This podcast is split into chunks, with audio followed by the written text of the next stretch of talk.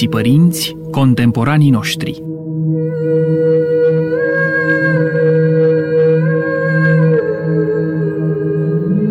Tinerețea veșnică a Ortodoxiei.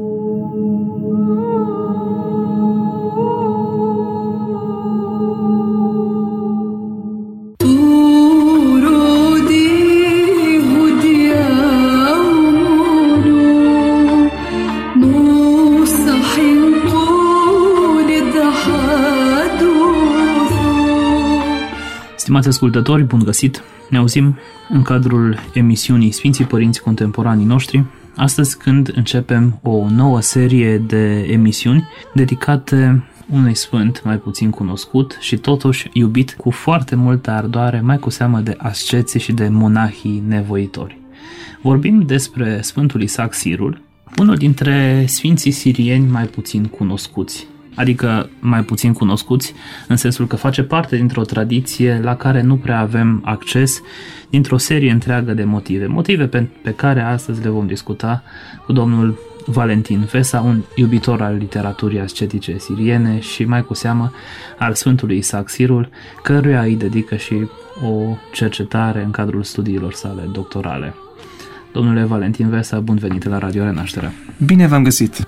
Ziceam că Sfântul Isaac Sirul vine dintr-o tradiție ce nu este foarte cunoscută în spațiul ortodox de tradiție bizantină. Sunt puțini cei pe care îi știm. Spontan îmi vine minte, alături de Isaac Sirul, numele Sfântului Efrem Sirul. Și în afară de aceștia doi, nu îmi amintesc alte nume remarcabile ce să fie ușor de asociat cu zona aceasta siriacă. Eu aș începe să subliniez un aspect care mi se pare extrem de important. Atunci când vorbim de literatura teologică, patristică, ascetică, eh, vorbim în general de două mari școli, sau cel puțin în spațiul nostru teologic, eh, sunt recunoscute mai ales două școli, să le numim așa. Școala, sigur, bizantină, și aici poate fi împărțită și această școală bizantină din școala alexandrină, nu?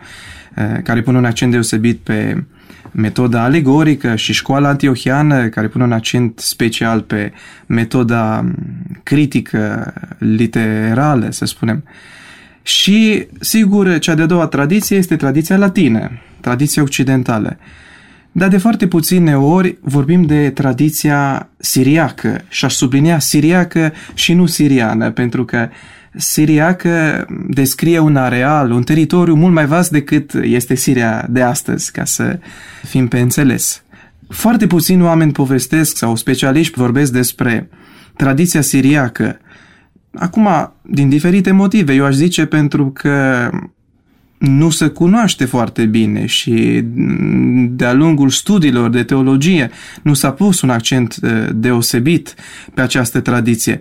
Dar dacă spuneam că tradiția bizantină uh, pune un accent deosebit, să spunem așa, pe metodele filozofice, fie să spunem alegorică sau critico-literală, cea, um, cea latină sau cea occidentală este, să spunem așa, um, impregnată de o rigurozitate, din, așa, să spune, specifică.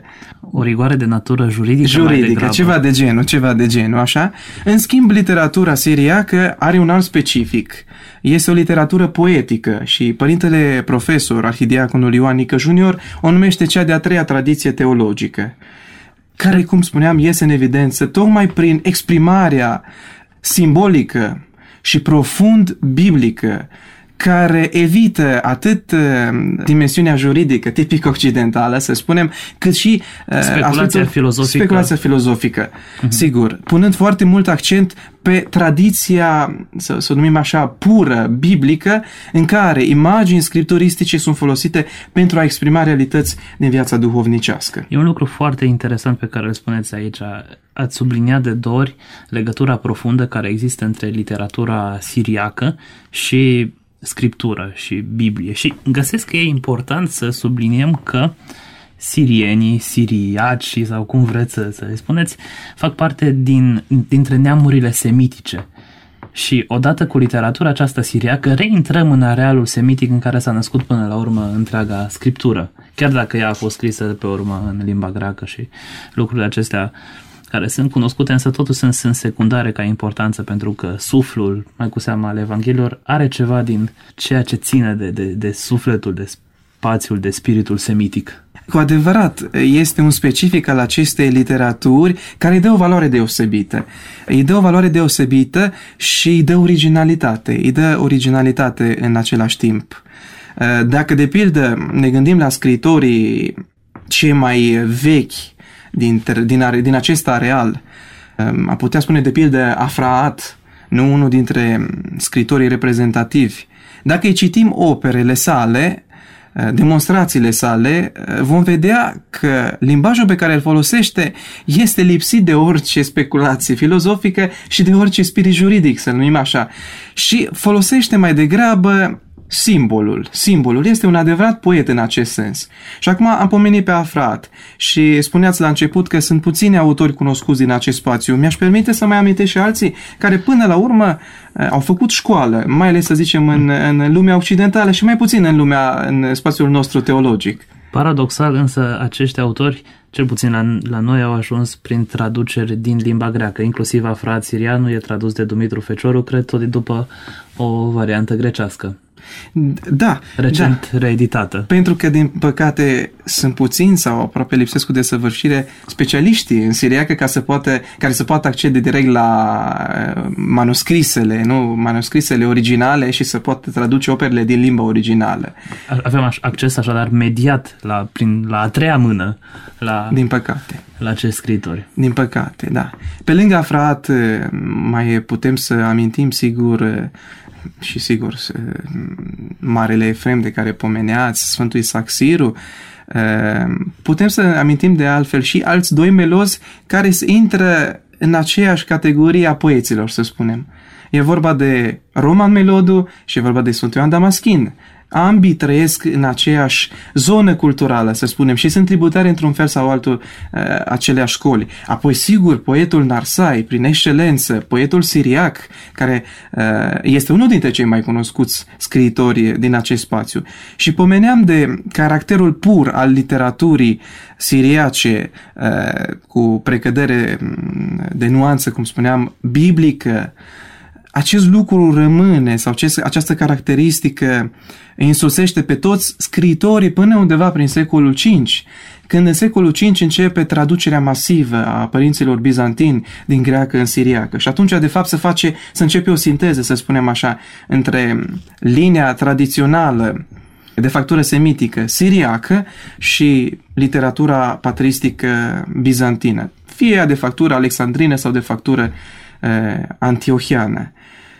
A, un alt autor, sigur, unul dintre cei mai importanți autori și mai ales pentru spațiul siro-oriental, pentru că mai târziu vom insista mai mult uh, asupra spațiului uh, din care provine Sfântul Isaac. Vorbim de lumea siro-orientală, pentru că și spațiul siriac se poate împărți cel puțin în două regiuni. Deci din, din regiunea siro-orientală vine Ioan Solitarul sau Ioan de Apameia, care este socotit părintele uh, spiritualității siriace sau mai ales a spiritualității, să o numim siro-orientale, el care trăiește undeva prin secolul V.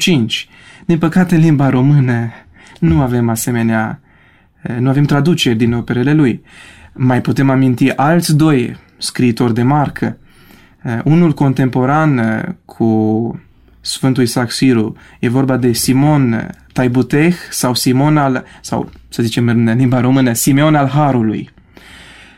E foarte interesant că există multe asemănări între Simeon al Harului și Sfântul uh, Isaac Siru, până într-atât încât una dintre operele esențiale ale, ale acestui autor, uh, Simeon al Harului, este atribuită în istorie Sfântului Isaac Siru. De altfel, de aici îi se trage și numele Simeon al Harului. E vorba de Cartea despre Har sau Cartea Harului.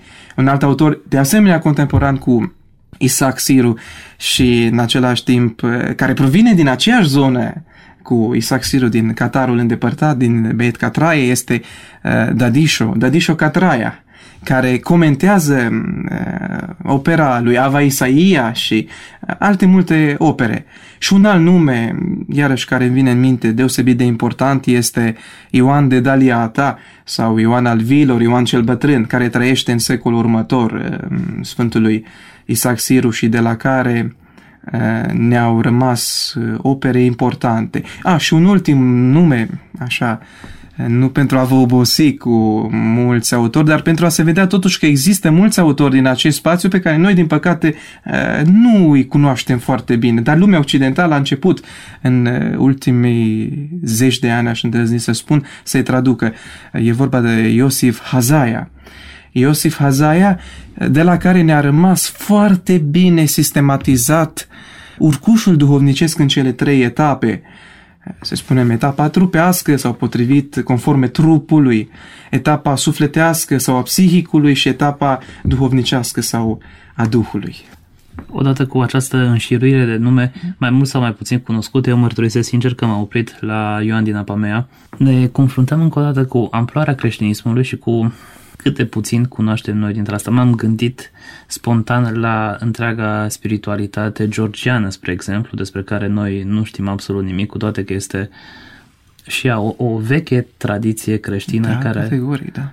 Chiar dacă e de, de influență bizantină, totul se, se dezvoltă separat și are o istorie ce merge oarecum în paralel cu spațiul acesta pe care noi îl cunoaștem și pe care într-un fel îl moștenim și îl continuăm Așadar, există încă mult, mult de explorat, dar să întoarcem la, la tradiția aceasta siriacă, despre care spuneam că are un specific ce ține în primul rând de modul de exprimare poetic și, și simbolic al experiențelor mistice. Și poate că tocmai modul acesta poetic îl face sau face sau creează o deschidere specială înspre mistică o deschidere ce este anulată atât de spe- speculația filozofică, cât și de dimensiunea juridică specific, specific occidentală.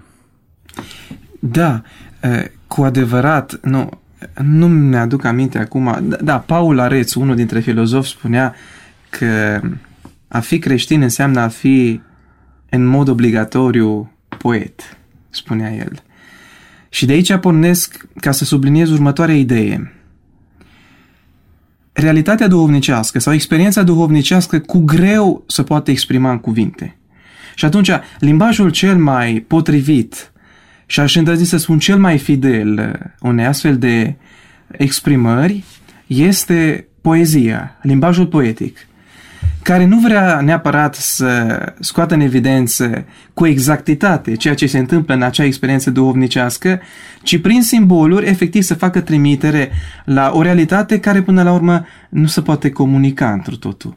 Bună oară, asta e și o caracteristică a spiritualității orientale în general, nu putem să, sau nu se poate comunica efectiv experiența personală la nivel duhovnicesc a omului cu Dumnezeu, ci mai departe ceea ce reiese din experiență, și anume ceea ce aș numi o înțelepciune duhovnicească, care reiese din experiența respectivă și care se împărtășește celorlalți de dragul de a le da o mână de ajutor, ca să fie ca un fel de manual. Dar niciodată nu se va putea comunica efectiv miezul experienței. Și atunci, scritorii din această școală, să o numim așa, sau din această zonă, au preferat să vorbească despre experiențele lor tocmai folosind simbolurile, tocmai folosind poezia. Pentru că poezia, până la urmă, cum spuneam, pare să fie modul cel mai fidel, modul în care se exprimă cel mai fidel o experiență interioară. Experiența duhovnicească, experiența mistică, până la urmă, dacă e să avem curaj să nu ne fie frică de cuvinte, experiența Duhului Sfânt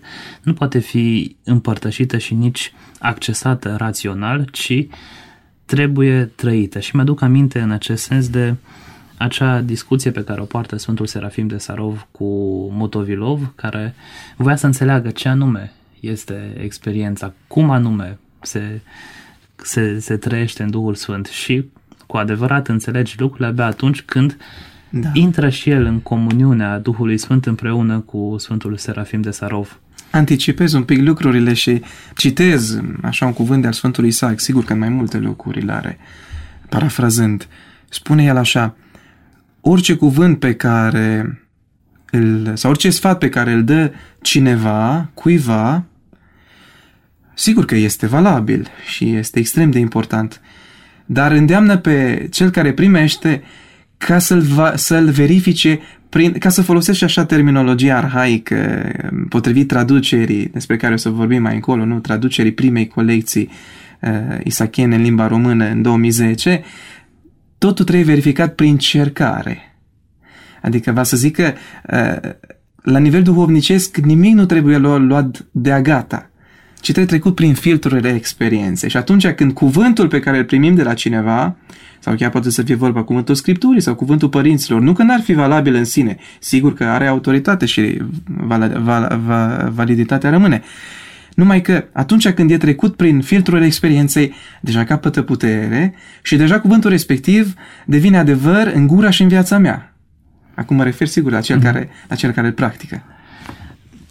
La fel trăiau și părinții pustiei egiptene. Mi-aduc aminte că există mai multe texte în care atunci, știți, varianta clasică, tiparul după care funcționează apoftegmele din pateric. Un ucenic vine la un bătrân și cere cuvânt de folos.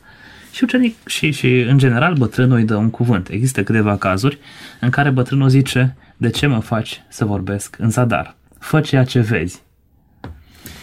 Adică, până la urmă, e o invitație directă la experiență, dincolo de orice, de orice speculație. E adevărat, e adevărat. Până la urmă și scrierile de această natură, acum vorbind în particular de scrierile Sfântului Saxiru, sunt o invitație la practică. Sfântul Isaac Siru se adresează unei comunități de ucenici, unei comunități de monahi, răspunzându-le întrebărilor și preocupărilor lor duhovnicești.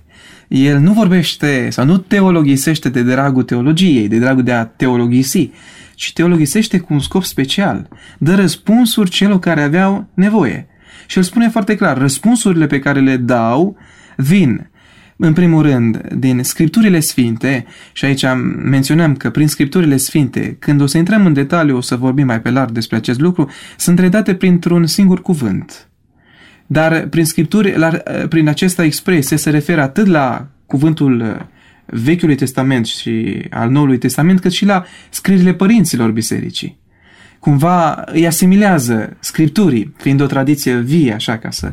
E un lucru foarte interesant. E un lucru foarte vreau interesant. Să, vreau să fac o mică, o mică paranteză aici, pentru că ceea ce spuneați m-a dus cu gândul la o afirmație de mult mai târziu a Sfântului Simeon, noul teolog, care vorbea despre el însuși în următorii termeni. Același Duh care i-a inspirat pe apostoli și pe profeți, același Duh mă inspiră și pe mine. Până la urmă există, există un flux continuu al tradiției din care, din care Duhul Sfânt nu lipsește niciodată.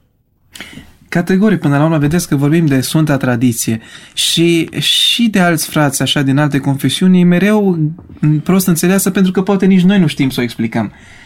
Sfânta Tradiție nu se referă doar la, să zicem, tradiția din bisericii din momentul în care se scrie efectiv Noul Testament, așa cum spune mereu, ci până la urmă Sfânta Tradiție se referă într-un sens și la scrierile părinților care au reiterat, au uh, parcurs același drum ca și cei autorii Scripturii, într-un fel s-au asemnat lui Hristos sau uh, uh, au încercat să limite în viața lor. Și scrierile lor reprezintă nu altceva de fapt decât Scriptura pusă în viață, efectiv, Scriptura trăită. Și în acest sens, într-un sens, într-un sens mai larg, aș îndrăzni să spun că Sfânta Tradiție se referă și la scrierile lor. Deci nu se referă, se referă efectiv la viața via, viața via bisericii. Adică la modurile concrete în care părinții au înțeles și au trăit au, au, și-au, și-au trăit propria lor viață în ambianța aceasta a Duhului, care e până la urmă biserica. Categorii. Facem trimite acum la un sfânt contemporan, așa, pentru că mi se pare foarte sugestiv, nu? E Sfântul Siloan Atonitu, când uh, se duce, dacă mi-aduc bine aminte, un profesor occidental sau un monah din Occident, nu mai știu sigur, și îi vede pe monahii din mănăstirea Sfântul Pantelimon, nu? Că citeau pe mari părinții de biserici clasici, nu? Și mirat așa îi întreabă, păi cum la noi doar în universitate se studiază așa ceva? E și Sfântul Siloan îi spune, la noi nu numai că să, că să citesc acești părinți ai bisericii, dar dacă toți ar dispărea, părinții ar fi în stare să-i rescrie din nou. Din, pro- din, din propria lor experiență. Da. Da. Pentru că experiența aceea despre care vorbesc părinții nu dispare niciodată. Nu dispare din, niciodată. Din și acum ca să mă întorc și să termin ideea, uh, Sfântul, Sfântul Isaac Siru, când le dă sfaturi ucenicilor sau comunității căreia îi se adresează, ziceam că folosește Sfânta Scriptură, înțelegând Biblia, înțelegând Vechiul și Noul Testament și scrierile părinților. Și în același timp mai adaugă un element uh, și anume experiența. Dar atunci așa, ca să se ascundă, așa cum făceau și alți părinți, să se ascundă în zmerenie, nu? Și să nu iasă în evidență neapărat prin experiența lor deosebită. Spune așa că eu doar o mică parte dacă mi-aduc aminte, poate a 10 a 10 a 1000 parte sau poate chiar, chiar mai puțin zice, din câte vă spun, am experimentat eu. Sigur, aici este un mod de a se ascunde în, în, în zmerenie, pentru că până la urmă să vede efectiv că ceea ce le adresează uh, ascultătorilor sau cititorilor eventual uh, vine din experiența profundă a vieții lui, mai ales că folosește elemente care se potrivesc doar cu regiunea în care trăiește, adică elemente efectiv, din, de pildă din zona Golfului, că se naște, nu, o să vedem mai târziu, nu, se naște în zona Qatarului de astăzi, și atunci, sigur că ne face să credem cu tărie că efectiv de ceea ce spune, spune din experiența, experiența lui. Acesta este Sfântul Isaac Sirul despre care vorbim și despre care vom vorbi în următoarele noastre întâlniri. Vreau ca în ultima parte a dialogului nostru de astăzi să facem câteva sugestii de lectură. Vom încheia școlărește, chiar scolastic am putea spune, vorbind despre traducerile românești ale Sfântului Isaac Sirlu și despre monografiile pe care le găsim în limba română dedicate acestui mare părinte, pentru ca cei care sunt interesați să se poată adânci ei înșiși în studiul operei și a, a teologiei ascetice acestui mare pusnic. Da, acum pe scurt, așa ca să facem uh, și o retrospectivă, în același timp vom spune că uh, opera Sfântului Isaac a fost tradusă sau să zicem așa prima colecție mai degrabă uh, imediat uh, sau la scurtă vreme după moartea lui în limba greacă în secolul IX în Palestina, în mănăstirea Sfântul Sava și din limba greacă a fost tradus apoi uh, în, în celelalte limbi, etiopiană, ghez, dialectul ghez, georgian, mai apoi în slavonă, sigur mult mai târziu, în limba latină, în Nevul Mediu, prima de pildă, prima, da, pentru prima dată a fost tipărit în limba latină la Veneția, la începutul anilor 1500. În limba, spuneam, în limba slavonă, în secolul 18 de Sfântul Paisie Velicikovski și apoi în limba română la începutul secolului 19, 1800 și ceva. Uh, acum, privind edițiile pe care le avem noi efectiv, vom veni puțin mai aproape și vom spune că Părintele Stăniloae traduce prima colecție sau face o retraducere a primei colecții din traducerea greacă, tipărită, a lui Teotokis din secolul XVIII, eh, volum folosind, care... Folosind în același timp și traducerea făcută parcă la Mănăstirea Neamțu, la cea da, de, sigur, de început, cea de, de care pomeneam, da. de secolul XIX, dar din, de ucenicii Sfântului Paisie Velicikovski. Și volumul respectiv sau colecția este cuprinsă în Filocalia 10, după cum bine știm. Acum, în 2010 a fost realizată o altă traducere ale aceleași colecții, aș zice îmbunătățite și uh, lărgite, să zicem, aș zice o traducere destul de uh, completă în apropiere aici, la Mănăstirea Lupșa de Părintele Maxim. De data această traducere s-a făcut atât după traducerea veche, greacă, dar nu traducerea lui Teotokis, ci uh, reeditarea sau, să spunem așa, îndreptarea făcută de Spiceris în, în, uh, mai târziu, în secolul, uh, la începutul secolului 20, dacă nu mă șel, și după traducerile occidentale. Traducerea engleză, mai ales făcută de profesorul Dana Miller din, din America, și uh, traducerea italiană parțială făcută de Maria Gallo și profesorul Paolo Bettiolo la Padova. Am zis că este mai completă pentru că cuprinde pe de o parte anumite capitole care nu existau în traducerea uh, Părintelui Stăniloae, dar în același timp uh, aș îndrăzni să spun că este și o traducere uh, epurată, într-un sens. Pentru că traducerea Părintelui Stănăloi, așa cum spune critica contemporană, cuprindea anumite capitole care nu-i aparțineau de drept. Sigur, asta poate o să detaliem altă dată. Aparțineau lui Ioan de Daliata, de care am povestit, am pomenit, și lui Filoxen de Mabug, chiar un capitol. În același timp, ținând, să vorbim despre traducerea, trebuie să spunem că este, în ace- este pitorească într-un sens, pentru că părintele a optat pentru un limbaj arhaic, care poate să introducă, să spunem, într-o altă lume, într-un și sens. care în același timp pune și dificultăți. Pune și dificultăți, mai ales că însăși scrierile Sfântului Isaac pun dificultăți și apoi dacă și limbajul este, să spunem, pitoresc în acest sens, sigur că aduce un plus de greutate, un plus de greutate lecturii.